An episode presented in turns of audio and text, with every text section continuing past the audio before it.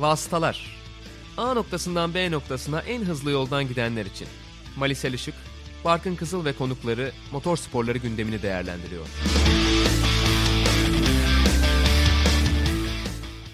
Vasıtaların yeni bölümüne hoş geldiniz Sokrates Podcast'te.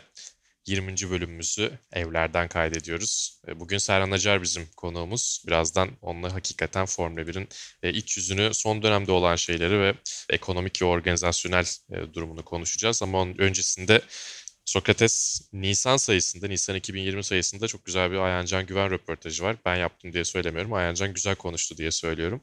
Sadece abonelere eğer isterlerse dergi basılı olarak gelecek. Bu ay bayilerde yok. İsteyenler de dijital olarak aboneler yine kullanabilecekler. Dijital olarak okuyabilecekler. Böyle bir opsiyonumuz var. Durumlar bu şekilde. Sokrates dergide Nisan 2020 sayısında. Serhan Acar, hoş geldin bir kez daha. Hoş bulduk. Çok uzun mesafe kaydetmiş size gelmek için. 6 adım yürüdüm ve bilgisayarın başındayım. Artık mesafeleri azaltıyoruz. Daha e, şeyiz. Yani mesafeler artıyor ama e, şey azalıyor en azından. Gidişat mikrofona gidiş mesafesi azalıyor. Evet bizim evet. sizin vasıtalar da artık tabanma yolda ayakla beraber yürüyoruz. Yarışan evet, araç artık... kalmadığına göre. Evet araç kalmadı gerçekten yarışacak. Ya var tabii ki ama dijital vasıtalar olduk. Ee, izlediğimiz, takip ettiğimiz vasıtalar açısından. Barkıncım topu evet. sana atayım sen girişi yap girizgahı yapma. Yapalım ya. o zaman yavaş yavaş. Tabii bu süreç her spor dalını bütün dünyayı etkilediği gibi Formula 1'de yakından etkiledi. Biz de en yetkili ağızdan Türkiye'de bu gidişatı biraz dinlemek istiyoruz. Serhan abi ne düşünüyorsun? Bu kısa ve uzun vadeli nasıl etkiler yaratır sence bu durum? Şimdi Formula 1 tabii otomobil sporlarında neredeyse en büyük paranın döndüğü dünya şampiyonası. Ondan dolayı da bütün bir akışın yarışlarla beraber sağlanması gerekiyor. Yani çok ortalama 2 milyar dolar yıllık bir para dönüyor yaklaşık olarak. 20 yarışa bölerseniz ortalama bir yarışın yarattığı gelir bütünü 100 milyon dolar civarında. Yarışlar olmadığı zaman aslında ekonomik olarak sistemin tamamının durması söz konusu. Çünkü Formula 1'in gelirlerinin en büyük kısmı organizatör ülkelerden geliyor. Çok ortalama işte 30 milyon dolar civarında bir para ödüyor her ülke. Onun dışında televizyon yayın gelirleri var. Yine ikinci büyük kalem. Üçüncüsü Padok kulübündeki 3-4 bin euroya satılan biletlerden gelen gelirler ve sponsor gelirleri. Şimdi yarışları yapmadığınız zaman diğer sporlarda olduğu gibi bütün bu gelirler durmuş oluyor. Tabii bu gelirler sadece Amerikan Liberty Meydanı yani Formula 1'in ticari sahibinin hayatta kalmasını sağlamıyor. Zaten yine çok ortalama konuşayım. Gelen gelirin toplamda yarısı takımlara dağıtılıyor. Dolayısıyla takımların da yürümesi, ayakta kalması, faaliyetin devam ettirmesi için özetle çarkın dönmesi ve yarışların yapılması lazım. Şu anda 70 hani yıllık Formula 1 tarihindeki en büyük duraksamadayız aslında. En bilinmeyen dönemdeyiz. Tabii dinleyicilerimiz hani şunu düşünüyor olabilir. Ya zaten dünya durdu Formula 1 dursa ne olacak motor sporları. Ama buna bir yandan bizim hani evde eğlenerek seyrettiğimiz spor, heyecan ve aksiyon dışında bir de iş kolu olarak da bakmak lazım. Aynı ekonomideki diğer e, dallarda olduğu gibi burada ekonomik çarkın durması söz konusu. Şu anda takımlar bu dönemi kendilerine göre makul önlemler alarak atlatmaya çalışıyorlar. Detaylarına herhalde birazdan gireriz ama özetle gelecek sene yepyeni bir çağ başlayacaktı 2021'de. O çağın başlangıcı bir yıl ötelenmiş oldu. Önümüzde eğer yani yaza doğru, Temmuz'a doğru hayat normale dönerse yani 15 ile 17-18 arası yarışın yapılabileceği ve ocağa kadar sarkabilecek bir konsantre 2020 sezonundan hala bahsediliyor. İşler iyi giderse hayat normale dönerse. Bu arada bu bekleyiş dönemindeki aşağı yukarı 3-3,5 aydan bahsediyoruz. Normalde Ağustos'a denk gelen 4 haftalık yaz arasını yani fabrikaların kapandığı ve çalışmadığı dönemi takımlar bu haftalara çektiler. Yeni önlem olarak motor tesislerinin de motor üreten departmanların da kapanması söz konusu. Özetle şu anda gelirle ilgili çark durduğu için takımlar da yani giderlerini kısarak mümkün olduğu kadar az insanla çalışarak bu dönemi atlatmaya çalışıyorlar. Bir yandan da tabii tıbbi olarak üretilebilecek bir takım cihazlarla ilgili Formula 1'deki çok büyük mühendislik birikimini, çok hızlı hareket edebilme becerisini, prototip geliştirme kabiliyetini kullanarak özellikle İngiltere'deki 7 takım Ulusal Sağlık Teşkilatı'nın öngördüğü bir takım çalışmalar yapmaya başladı. Bu da en azından hani Formula 1 hatta genel olarak motor sporların hepsinin sizler de benim kadar bu işi takip edip seven insanlarsınız. Bir yerde dönüp duran tekerlekli araçlar olmadığını gösteren çok güzel bir örnek oldu gerçekten. Bütün bunları birleştirdiğimizde aslında önümüzde belirsiz bir dönem var ama bu belirsizlik içerisinde en azından hani hayatta kalmak takımlar için. Netflix'teki Drive to Survive gibi şu anda hayatta kalmak için yaşıyorlar sadece. Bu bölümü hayatta kalacak şekilde atlatmaya çalışıyor takımlar ama tamamen sezon yapılamazsa ki Avrupa Futbol Şampiyonası gibi, olimpiyatlar gibi dev etkinlikler gelecek seneye ertelendi. O zaman takımların çok ciddi bir kurtarma planına ihtiyaç duymaları söz konusu olabilir. Mercedes, Ferrari, Red Bull bir şekilde kendini kurtarır ama diğerlerinin küçülmeden, kapanmadan, iflasa sürüklenmeden hayatta kalması için bir ekonomik yardım da gerekebilir. O açıdan hani yarışların mümkün olduğu kadar yapılabilmesi yani sporun ve çarkın hayatta kalması, dönmesi için çok önemli. Avustralya biraz ondan da son ana kadar aslında sürüncemede kaldı diyebilirim. Biz de zaten oraya bağlayacaktık aslında. Avustralya Grand Prix'sinin iptal süreci de çok geç kaldı. Yani McLaren çekildikten sonra bile üzerinde bir konuşuldu, iptal oldu dendi, devam edecek dendi. İşte orada Sky, Sky Sports F1 haberi mutlaka verelim diye iki haberi de verdi. İptal ve devam edecek. Sonra karıştırdılar şey oldu falan derken ciddi anlamda bir anlaşmazlık da varmış takımlar arasında da galiba. Neredeyse 2005 Amerika Birleşik Devletleri Grand Prix'sine doğru da gidiyorduk galiba eğer iptal edilmemiş, e, edilmemiş olsaydı. Yani orada süreç nasıl işliyor ben onu da merak ediyorum biraz. Şimdi Mali aslında şöyle başlamak lazım. Yani herhangi bir spor etkinliğini son anda iptal etmek hiç hoş bir şey değil.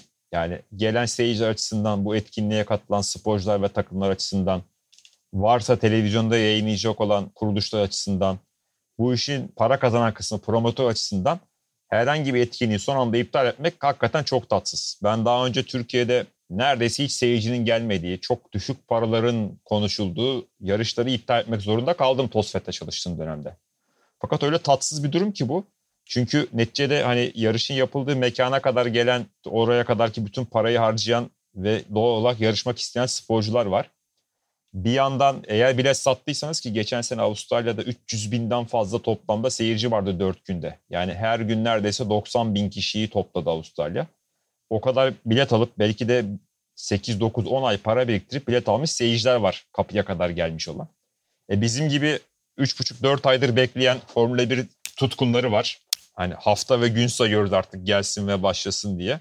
Takımlar demin söylediğin gibi çok ortalama 2 milyar doları 20, 20 yarışa böyle 100 milyon dolara yakın toplamda bir bütçe harcanmış vaziyette.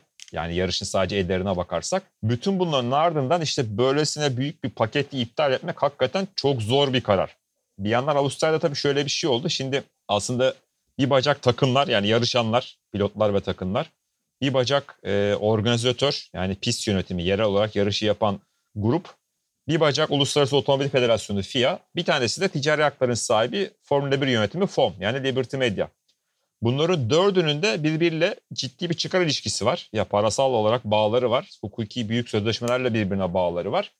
Ve her kim önce düdüğü çalıp ben oynamıyorum derse kalan 3 bacağın sorumluluğunu üzerine alarak belki tazminatlarını üzerine alarak çok zor durumda kalması söz konusuydu. Bundan dolayı da hani o bir tam günlük süre boyunca ne pist organizatörü ne FIA ne de FOM ben bu yarışı iptal ettim diyemedi. Hani McLaren'deki o bir mekaniker eğer e, hasta çıkmasaydı, koronavirüs olarak çıkmasaydı ve McLaren çekilmeseydi muhtemelen yarış yine bütün bu şartlara rağmen yapılacaktı. Ama bir bakıma sizin de söylediğiniz gibi tetiği McLaren çekmiş oldu. O noktadan sonra da hani yarışın yapılmama kararını biz kime bağlayacağız? Bu sorumluluk kimin üzerinde kalacak? Kimin yüzünden yarış yapmamış olacak? Satrancı başlamış oldu. Yani Avustralya'da sabaha kadar sürdü bu satranç. Hatta sabah 3-4 tane takım yani normal hazırlıklara başladı. Motor ısıtıp pit antrenmanı falan yapanlar oldu. Ama takımlar arasındaki satrançta yani 5'e 5 kaldıklarını öğrendik gece saatlerinde. Sonrasında Mercedes'in de Renault ve Ferrari cephesine katılması ki Zaten McLaren yarışmıyordu. E, Ferrari dediğin zaman Alfa Romeo da var işin içerisinde. 6 takımın biz yarışmıyoruz demesiyle beraber yarış son anda iptal edilmiş oldu. Bu arada tabii organizatör de aslında Avustralya'daki yerel hükümetin kendilerine talimat vermesini bekledi açıkçası. Çünkü öbür türlü 55 milyon dolarlık bir paradan bahsediyoruz. Organizatörün Avustralya pistinin ve yerel otoritelerin FOM'a verdiği bir para. Burada dediğim gibi kim çekilirse öbür tarafa o parayı ödemek zorunda kaldığı bir saçma bir durum vardı. Ondan dolayı da iş çok uzadı. Yani aslında yarışın yapılmayacağı belli oldu ama söylediğin gibi neden, kime dayanarak, kimin sorumluluğunda yapılmayacak kısmı çok uzun sürdü. Sonunda en az kabahati yaratacak ta- olan taraf takımlardı. Onlar biz çoğunluk olarak yarışmıyoruz deyince de yarış yapılamamış oldu. Ama dediğin gibi gerçekten çok zor kararlar. Belki süreç saçma geldi, uzun geldi hepimize ya böyle iş mi olur falan dedik ama yani bol 100 milyon doların döndüğü bir işi böyle iptal etmek, ertelemek, yok etmek o kadar kolay değil. Çünkü son şöyle noktalayayım. Bir de biliyorsunuz Avustralya sonuçta bir parkın piste çevrildiği bir organizasyon. Yani hazır bir piste gidip yerleşmek yerine neredeyse 3 ay o pistin kurulması sürüyor. Yani Avustralya bütün parayı ödedi aslında. Bütün masraf yaptı. Pisti kurdu, tribünleri kurdu. Ondan sonra bütün lojistiği çekti. Son anda iptal olunca onlar için de çok büyük bir zarar oldu. Ama neticede tabii insan sağlığı hani onun da ötesine geçecek bir durum yok. Olmaması da lazım. Bizim de hevesimiz kursağımızda kaldı açıkçası. Bu kadar bekledikten sonra Cuma sabah antrenmana bir saat kala yarış iptal olunca iyi olmadı açıkçası. Ben de bayağı gazlıydım. Bütün gazım kaçmış oldu. Ya benim burada biraz şeyle alakalı bir problemim var. Barkın herhalde sen de katılacaksındır. Victoria hükümeti yani o eyaletin hükümeti ve e, Uluslararası Otomobil Federasyonu bu konuda çıkarı ikinci planda tutabilecek bir göreve sahip olmalılar bence konum olarak. Hadi Liberty Media'yı, FOM'u ayrı bir yere koyarsın. Onlar tamam biraz daha işin ticari kısmını düşünmek zorundalar ama halkı gözetmek zorunda olan bence özellikle Victoria eyaleti için söylüyorum. Yönetimin aynı zamanda federasyonun da çıkarı işin daha faydalı, fayda beklediği gördüğü kısma koyması beni biraz rahatsız etti. Bence Avustralya'ya gidilmemeliydi bile. En büyük sıkıntılardan bir tanesi de o herhalde. Kendi insanlarını da bu arada tehlikeye attılar. Tabii Çünkü ki, evet. pistin kapısına kadar giden bir sürü insan oldu. Hatta ondan sonra seyircisiz başlayacağını duyurdular. Sonra da zaten tamamen iptal oldu ama zaten o kalabalık toplandıktan sonra sağlık açısından ciddi bir problem oluşmuştu bile yani. Valla bu kısımda size şöyle hak verebilirim. Şimdi neticede bir hani kamunun yararını göz önüne almak zorunda. Hem bir yerel belediye, hükümet her ne derseniz deyin veya bir spor federasyonu. Ama dediğim gibi hiçbirisi için olay tek boyutlu olarak bakılabilecek bir olay değildi. Bir yandan hani şu da var. Avustralya göz göre göre gidildi gerçekten de. Bütün bunlara rağmen dünyadaki durum aynen kalsaydı biz muhtemelen McLaren mekanik yerinde virüs çıkmasaydı ki Haas'ta ölçüm yapılanlarda bir şey çıkmadı. Tek bir mekanikerle McLaren çekilerek aslında tetiği çekmiş oldu. McLaren'deki insanlar e, yani kimsede bir sorun çıkmasa muhtemelen Avustralya yarışı yapıldıktan sonra belki sezon askıya alınacaktı. Oraya kadar gidilmişken dediğin gibi hani iş ne olursa olsun bir etkinliği son anda iptal etmek zor karar ve yarışı yapmaya çalıştı herkes bir yere kadar. Yapılamayacağı anlaşılınca da bu sefer ben iptal etmeyeyim sen iptal et kısmına geldi. Hı hı. Şöyle noktalayayım bence Burnley kısmı olsa o yarış gene kesin ve kesin yapılırdı. Yani ne olursa olsun McLaren çekildi bana ne deyip demir yumruğunu vururdu masaya. 9 takımla yarıştırırdı herkesi. Mümkün. Gerçekten olabilirdi. Ya da baştan herhangi bir şekilde iptali söz konusu olurdu ama bu muallak daha az olabilirdi gerçekten. İnsanlara Bernie'ye kıstını mumla aratan bir süreç gerçekten. Hani Avustralya'ya- kimseyi net olarak suçlamak değil ama. Mali şöyle derdi 55 milyon dolar veriyorsunuz tamam 105 verin iddia ettik yarışı derdi ve 50 de cebe koyardı. Çok büyük ihtimalle o faturayı başkası da çıkarırdı. Abi yarış takımlara da yarısını verirdi herkes mutlu işte tamam daha ne istiyorsun? Avustralya Grand Prix'sini noktalıyorsak hemen aslında şeye geçelim istiyorum. Bu fabrikaların kapalı kalması ve solunum cihazlarıyla ilgili az önce de biraz bahsettik ama dün biz de Mali ile konuşurken aslında şöyle bir konu geçti aramızda. Araç geliştirmelerle ilgili durum nasıl olacak? Çünkü Mali dedi ki bana bu andaki yani şu andaki durumun korunması ve geliştirmelere izin verilmemesi gibi bir durum olabilir. Ama ben de ona şeyi sordum. Örneğin McLaren önümüzdeki yıl Mercedes motoruna geçecek. O zaman onlar araca herhangi bir işte müdahalede bulunamayacaklarsa bu iş nasıl olacak? Ne düşünüyorsun Serhan abi? Enteresan bir konu bence. Aynen öyle. Şimdi yine hani keşfedilmemiş topraklarda yürüyor şu anda takımlar. Çünkü hani bir Formula 1 takımına sen dur, gelişme demek hani eşyanın tabiatına aykırı. Yani dünyanın dönüşüne aykırı bir şey. Çünkü hani yıl boyunca yapılan değişiklikleri toplamdaki süreye bölersek ortalama her 20 dakikada bir bir Formula 1 takımında teknik bir değişiklik yapılıyor. Yani bir geliştirme, bir değiştirme, bir yeni yöntem, yeni bir mühendislik noktası konuyor öyle söyleyeyim. Tabii bu Arge'nin %80'i zaten çöpe gidiyor yeri gelmişken. Ama hani bu kadar çabuk saatler içerisinde bir şeyleri değiştirip geliştirebilen organizasyonlara siz bir şey yapmayın ve hani oturun beraber solitaire oynayın, takılın bilgisayara demek çok zor gerçekten de. Şöyle bir olasılıktan bahsediyor. McLaren'in durumuna çok e, iyi dikkat çektin.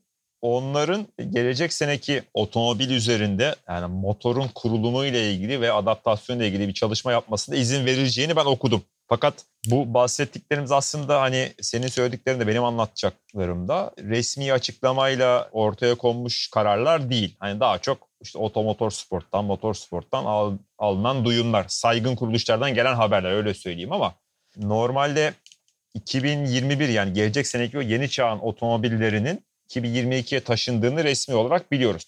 Bununla ilgili de ge- gelecek seneki Şubat ayına kadar hiçbir geliştirme çalışması yapılamayacak. Normalde şöyle bir durum oldu. Muhtemelen son belki 10 yılın takımlar açısından en pahalı yılı bu yıl olacaktı. Çünkü 2020 otomobillerini yarıştılar ve geliştirdiler sene boyunca ya da en azından senenin 3'te 2'sine kadar.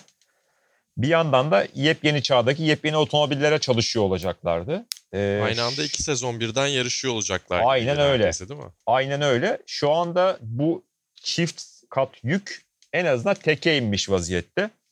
Ve hatta söylediğiniz gibi bu yılki otomobilleri biz şasi olarak tamamen donduralım. Yani neredeyse hiç bir geliştirme yapmadan gelecek seneyi de çıkartalım. Çünkü takımların az önce söylediğim gibi operasyon giderleri arge giderlerinden daha düşük. Ciddi oranda daha düşük. Yani aslında paraların büyük çoğunluğu otomobili geliştirip hızlanmaya harcanıyor. Onun için otomobilleri sene başında dondurup sene boyunca yürütürseniz muhtemelen yani eldeki bütçelerin yarısı civarında bir yılı bitirmek mümkün olabilir. Bundan dolayı da bu önlemleri bir şekilde takımlar ve FIA bir araya gelerek FOM'un da desteğiyle almak zorundalar. Zaten şöyle bir prosedüre çıktı. Hani artık her takımın evet demesine gerek yok bazı konularda. %60 çoğunlukla bir takım kurallar geçebilecek bu geçici dönemde. Bir yandan takvimi yapmakla ilgili biliyorsunuz her sene Aralık'ta takvim netleşiyor. Ondan sonra bir değişiklik için takımların hepsinin onayı gerekiyordu. Onu da geçici olarak kaldırdılar. Şu andan sonra FIA ve FOM 2020 eğer yapılabiliyorsa kalan 6-7 aylık sürede nerede ne zaman nasıl bir yarış yapacağına doğrudan karar verebilecekler. Bir takım böyle hızlandırıcı önlemler aldılar ama dediğin gibi bir şekilde bu süreçte hani %100'e saklanmış değil şu anda 2020 otomobillerle ilgili çalışma yapmak ki hani en azından kış testleri kötü geçen takımlar için bu bir toparlanma dönemi olabilir. Sadece şu yayının başında bahsettim 4 haftalık yaz arasındaki fabrikanın kapandığı dönem bu Nisan-Mayıs aylarına kaydırıldı. 3 haftalık herkesin duracağı bir dönem olacak. Burada takımlar seçimlerini kendileri yapıyorlar şu anda. Eskiden sabit bir tarih vardı. Macaristan'dan sonra fabrikalar kapanıyordu. Belçika'ya 10 gün kalana kadar. Bu Nisan-Mayıs döneminde her takım kendi ne yapacağına karar verecek. Ne zaman şalterleri kapatacaklarına. Bu arada da bahsettiğimiz o Formula 1'in yani genel anlamda motorsporun çoğunda böyle ama Formula 1 belki en üç nokta. O mühendislik birikiminin ve hızlı çözüm geliştirme, hızlı yenilik üretme kapasitesini şu anda 7 takım bir araya geldi ve İngiltere'de özellikle sağlık teşkilatının ihtiyaç duyduğu bir takım solunum cihazları ve diğer tıbbi cihazları işte tersine mühendisliği geliştirmek, daha maliyetlerini düşürmek, daha kolay üretilebilir hale getirmek için bir çalışma başlattılar. Hatta ilk meyvelerinde bugün okuduk 100 saat civarında bir süreden daha kısa bir sürede Mercedes çok uzun yıllardır kullanılan bir solunum cihazını daha çabuk üretilebilir, daha ucuz üretilebilir bir hale getirmiş. Ve hatta onayını da almışlar Sağlık Bakanlığı'ndan İngiltere'de. Hani bir anda belki başka bir sektörde 6 ay sürecek bir şeyi bir hafta içerisinde yapma kapasitesine sahip bu takımlar. O birikimi de kullanmaları hem bir yandan iş gücü olarak da bir şekilde belli bir gelir elde ederler. Hani boşta kalmamış olur insanlar. Bir yandan da gerçekten hani şu anda otomobil yarışlarının insan hayatına sağlayabileceği en büyük faydayı yakalamış oluyorlar bence. Aslında şey yeri gelmişken takımların isimlerini de sayalım. Hani hep olumsuz şeylerde işte o isimler falan deniyor ya olumlu şeyler de bahsedelim. Ee, Mercedes Brackley'de, Racing Point Silverstone'da, Williams Grove'da, McLaren Walking'de, Renault Anston'da ne kaldı? 6. Red Bull Milton Keynes'de. Red Bull Milton Keynes'de Haas'ta aynen. Branbury'de. Haas'ta Branbury'de. Ben Haas'ın şeydeki İngiltere'deki fabrikasının yerini bilmiyordum mesela bak şu an öğrenmiş oldum. Ya Ben- onların hepsi birbirlerine yakınlar bir de zaten değil mi? Böyle Çok- 50 kilometrelik falan bir şey içerisinde. Tabii, tabii. belki. Yani her biri e, birbirine- içerisinde, çember içerisinde. Aynı öyle. Her biri birbirine ortalama bir, bir buçuk saatlik en fazla otomobil sürüşü mesafesinde. İngiltere tabii Türkiye'deki gibi gazlayamıyorsun. Her yerde radar var. El- 50 mille gittiğini varsayıyorum. Test edilmiş gibi geldi bana bu. Abi bir buçuk ay evvel test ettim. Fazlasıyla çalışıyor her yerde. Aklıma Evet. şey geldi. Polis Lewis Hamilton'ı çevirip sen kendini Lewis Hamilton mı sanıyorsun anısı geldi. Evet. Hayır, Yani geçen yok. şey işte bundan sonra şey olacak işte sen kendini Serhan Acar mı sanıyorsun. Kendi kendime tarih anlattım. boyunca hep değişir ya. Bir, fa- bir ara Fangio sonrasında işte Senna Evet Prost şehir efsanesi o gerçekten ya valla. Şey Evet, bu arada evet. e, dinleyicileriniz bak bayağı da dinleyici diyebiliyorum orada da kendimi çıkarmış olayım. Yanlış bir izlenime kapılmasınlar. Sıfır radar yani hayatımda radar yemişliğim yok.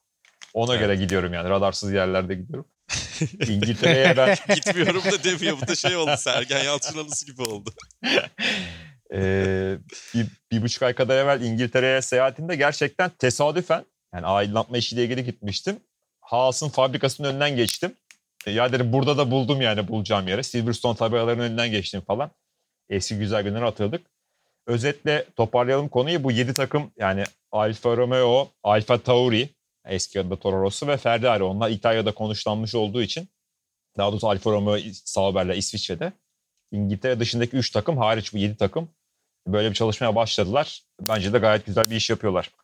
Yani bir de bir taraftan hep ufak ufak faydalarını görüyorduk mutlaka. İşte Williams'ın yine hastane teknolojilerine, işte müdahale hızlarına e, faydası şusu busu falan belki uzun zaman içerisinde ara ara duyduğumuz şeylerdi ama şu kritik dönemde bence e, hem sporun imajı açısından da güzel e, hem de gerçekten otomotiv endüstrisinin ara ara biraz daha baktığımızda aslında faydalı, insanlığa faydalı şeyler yapabildiğini de göstermek açısından. Eğer doğru yönlendirilirse benim çok eleştirdiğim şeylerden bir tanesi aslında otomotiv sektörüyle alakalı ama demek ki doğru yönlendirilince oluyormuş. Vasıtalar diye program yapan adamdan da böyle cümleler duyabiliyorsunuz tabii ki ona da yapacak bir şey yok. E, düzeltilmesi gereken belki ilerleyen zamanlar içinde e, stratejiyi biraz daha bu tarz şeylere belirleyip böyle bir ortak şey ortaya koyup ya bu teknolojinin hep belli bir kısmını halkın faydasına kullanalım gibi şeyler de çıkabilir. Çünkü imaj düzeltmenin dışında ekonomik olarak da toplamak gerekecek. Otomobil endüstrisini de toplamak gerekecek. Sadece motor sporları da değil. E, ciddi anlamda bir dünya ekonomisi sıkıntıya girecek zaten onu da göreceğiz. Biraz daha olumlu şeylerden bahsedelim. Barkıncığım e-spora muhabbetine ben girmeyeyim. Sen gir. Twitch.tv slash Barkin Kızıl. O söylemez ben söyleyeyim. Wow. Reklamımızı yine yaptık. Tabii. Vallahi evde otururken yapacak herhalde daha güzel de bir şey yok. Yani bol bol yarış izliyoruz. Belki normal yarış takviminden daha çok yarış izliyoruz bu şekilde ve öyle yarışlar izliyoruz ki yani dünyanın en önemli bazı sürücüleri hepsi aynı anda pistte oluyorlar. Bu anlamda bence çok keyifli ve herhalde bu sektörün de biraz önünü açan bir durum oldu gibi gözüküyor. Hem Vallahi tanınırlık anlamında ileri gidecektir. İşte hem biraz daha ciddi sponsorlar bulacaktır bana sorarsanız. O yüzden bilmiyorum yani e-sporcuların kısmetli olduğu bir dönemdeyiz. Yani 73 yaşındaki Fittipaldi'nin bile direksiyon başına geçtiğini gördükten sonra simülatörün başına ben de gerçekten bu hani sektör diyelim artık gerçekten de. Evet. Ee, yani çok yeni jenerasyon dünya çapında sürücüler dışındaki Norris ve Verstappen herhalde az sayıdaki örnekti. Bu işin hani gerçek yıldızlarının simülatör başına geçip yarıştığını pek fazla duymuyorduk. Ama şu anda biraz işte can sıkıntısından söylediğin gibi biraz gerçekten ilgi yaratmak adına bambaşka bir atmosfer oldu. Bu sefer herkes yani direksiyon başına geçmeye başladı evde oturduğu yerden. Hatta Norris bununla ilgili galiba bir yardım kampanyasında 10 bin dolar üzerinde para toplayınca şimdi saçlarını tıraş etmek zorunda kalacak. Gerçekten de hani farklı bir kulvara doğru çok çabuk bir ilerleme oldu birkaç hafta içerisinde. Belki hani bu dediğin gibi insanların özellikle gerçek yarışçılarla belki yarışılan ortam açısından baktığımızda daha da fazla ilgilenmesini sağlayacak. Bir taraftan tabii işte bambaşka bir mecranın daha erken bir şekilde hızlanmasını da sağladı. Yani mutlaka işte streaming zaten bir alternatif olarak hem dizi, film e, mecrasında hem canlı yayınlar açısından gelecek olarak görülüyor. E-spor alternatifi değil ama birbirini besleyen bir dal olarak görülebilecek gibi sanki işte e, e-sporcuların geçişi belki daha kolay olabilecek. Belki işte single seater'larda ya da işte o feeder serilerde maliyetlerin yükselmesini e-sporla gerçekten kompanse edebilecek noktaya geleceğiz. O, o süreci biraz hızlandırmış gibi geldi sanki bu işte e, karantina dönemi. O açıdan da güzel. Bir de keyifli bir taraftan işte Cem 17. başlıyor yarış kazanıyor. Ayhancan orada zaten takım arkadaşlarıyla Lando ile Max Verstappen'le muhabbet ediyor. Çıkıyorlar yarışıyorlar falan. Bizim açımızdan da güzel şeyler var. Barkın yine topu sana atıyorum. Güzel böyle bir şey yaparız. E, Türk sporcular demişken e, son dönemde güzel de bir anket vardı. Evet ona geçmeden hemen önce şeyi de ekleyeyim. Ayhancan zaten sürekli simülatörde olduğunu söylüyordu. Cem zaten e-sporcu. Dolayısıyla bence onlar için de güzel bir dönem oluyordur diye düşünüyorum. Her ne kadar biraz işte hani piste çıkamıyor olsalar da ayak kırıklığı olsa da en azından bir nasıl diyeyim teselli olacaktır. Ve ankete geçelim dilerseniz. Tosfet bir anket yaptı ve Türkiye e, motor sporlarına olan ilgide en yüksek artış olan 7. ülke demiştin değil mi Serhan abi? Evet aslında bu anketi FIA yaptı. Uluslararası Otomobil Federasyonu yaptı. Yapmış daha doğrusu. 150'ye yakın ülkede 2014-19 son 5 yıl içerisinde otomobil sporuna olan ilgiyle ilgili ve bu ilginin artışıyla ilgili bir anket yapmışlar. Ben anketin sonuçlarını FIA'da bulamadım. Muhtemelen önce sadece federasyonlarla paylaşılmış olabilir. Ama hani TOSFET bunu şöyle duyurdu ki gerçekten grafiklerde de var. Dünyada son 5 yılda otomobil sporuna olan ilginin en çok arttığı ilk 7 ülke arasına girmiş Türkiye. Bu tabii gerçekten çok harika bir gelişme hepimiz için. Çünkü bir yandan düşünürseniz hani çok uzun yıllardır ya işte otomobil sporlarına artık hani eski dönemler gibi değil kimse ilgilenmiyor falan filan gibi hep böyle şeyler duyuyoruz okuyoruz biliyorsunuz sağdan soldan böyle yorumlar da yapılıyor. Ama bir yandan bu hani kendi kendimize vardığımız bir sonuç değil. Dünyada bu işi yöneten organın yani uluslararası federasyonun bu konuyla ilgili yaptığı bir araştırmanın sonucu ki şöyle en azından 7 ülkeyi söyleyebilirim. E, otomobil ve motor sporlarına olan ilginin en çok arttığı ülkeler arasında Arjantin var, Belçika var, Çin var, e, Meksika var, Türkiye var, Birleşik Arap Emirlikleri ve Hindistan var. Bunlar genel olarak motor sporuna olan ilginin arttığı yerler. Motosikleti, motosiklet yarışlarına olan ilginin en çok arttığı yerlerde sadece Hindistan yerine Kanada var. Ee, ilk yedi Orada da biz varız bu arada. Orada da biz varız. Kalan 6 ülke yine aynı. Bayraklardan bakarak çıkarıyorum bu arada. Bir yerde de yazmıyor bu ama.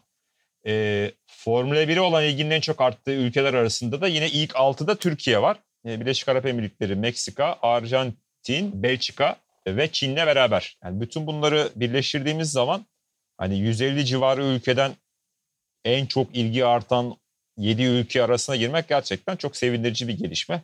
Hep beraber e, bu işi seven insanlar olarak işte bizim gibi bir şekilde yarışlarla ilgili emek harcayan insanlar, internetteki bir sürü sosyal medya hesabını yöneten arkadaşlarımız, web sitelerini yöneten arkadaşlar, televizyon kanalı, Sokrates ekibi ve bütün bunların birleşimiyle beraber e elektronik dergiler, hani kimseyi unutmuş olmak istemiyorum ama çok paydaş var.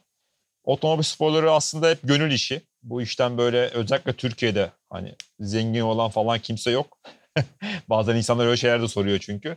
Ama o en azından gönülden gelen bir isteğin ve tutkunun ortak bir başarıya dönüşmesi gerçekten keyif verici. Federasyonun yine özellikle Serkan Yazıcı başkanlığında son dönemde Dünya Rally Şampiyonası'nı Türkiye'ye kazandırması. Şimdi çok genç bir başkan var Eren Üçler Toprağı. O da eski bir yarışçı. Onunla beraber yine bu yakalanan tanıtım ivmesinin devam etmesi. Ve tabii ki şu anda bizi dinleyen çok sayıda dinleyicimiz televizyon başında Esport'ta bizi izleyenler, Sokrates'teki programlarımızı seyredenler. Bütün bunların hepsinin yarattığı bir fayda bu. Bir yandan da çok güzel bir şey gerçekten de. Yani 150 civarı ülkeden ilk ona girmek hakikaten boşa kürek çekmediğimizi gösteriyor hep beraber. Ben çok mutlu oldum açıkçası. Hiç de beklediğim de bir haber değildi. Evet Gayet bizim de iyi. zaten vasıtalarda hani bu motor spoiler olan ilgiyi arttırmak gibi bir gizli hatta çok da gizli olmayan misyonumuz da var zaten. Abi bağıra bağıra söylüyorsunuz daha ne diyeceksiniz zaten. Her hafta toplanıp zaman harcayıp seviyoruz, bu Siz de seversiniz belki gibi söylüyoruz. hani öyle bir teşvik aslında. Ee, ama gerçekten güzel bir sürpriz oldu. Bir de bu dönemde biraz hani aa bu da güzel bir haber olumlu diyebileceğimiz şeyler hafiften ihtiyaç var. Sürekli olumsuz olumsuz olumsuz gitmeyelim diye. Böyle son bölüme doğru güzel bir şey yapalım dedik. İyi bir haber yani hakikaten ve ilerleyen zamanlarda ben sadece artacağını düşünüyorum. Evet. Bölümü kapatmadan önce bu arada pardon Serhan abi sözünü kestim. Yok. Ee, yok. size şeyi sormak istiyorum. Sizce bu sezon Formula 1 sezonu açılır mı? Açılırsa nerede açılır? Çünkü bu soru sürekli geliyor. ben de size sorayım bari. Yani gözüken e, Azerbaycan zaten ben yapmayacağım dedi. Kanada'nın direkte olduğunu söyleyebiliriz. O da muhtemelen yapmama yönünde bir karar alacak gibi duruyor. Çünkü Kanada olimpiyatlardan da en çabuk çekilen ülkelerden birisi oldu aslında. Hmm, doğru evet. Yani spor organizasyonlarına çok şu anda sıcak bakmıyorlar belli ki. Dolayısıyla Temmuz ayından önce pek başlayacağız gibi durmuyor açıkçası. Avrupa'daki o da daha- Avusturya'nın yine e, şu anda şeyini siz söyleyin. Avusturya'nın da durumu değerlendirine dair bir haber çıktı. Bu bugün hani yapıp yapmama ile ilgili ki normalde Avusturya hani kapalı gişe oynayan yerlerden bir tanesi. Fransa bir başlangıç olabilir zayıf ihtimal 26-28 Haziran. Kanada'nın da muhtemelen ben biz yapmıyoruz diyeceğini düşünüyorum.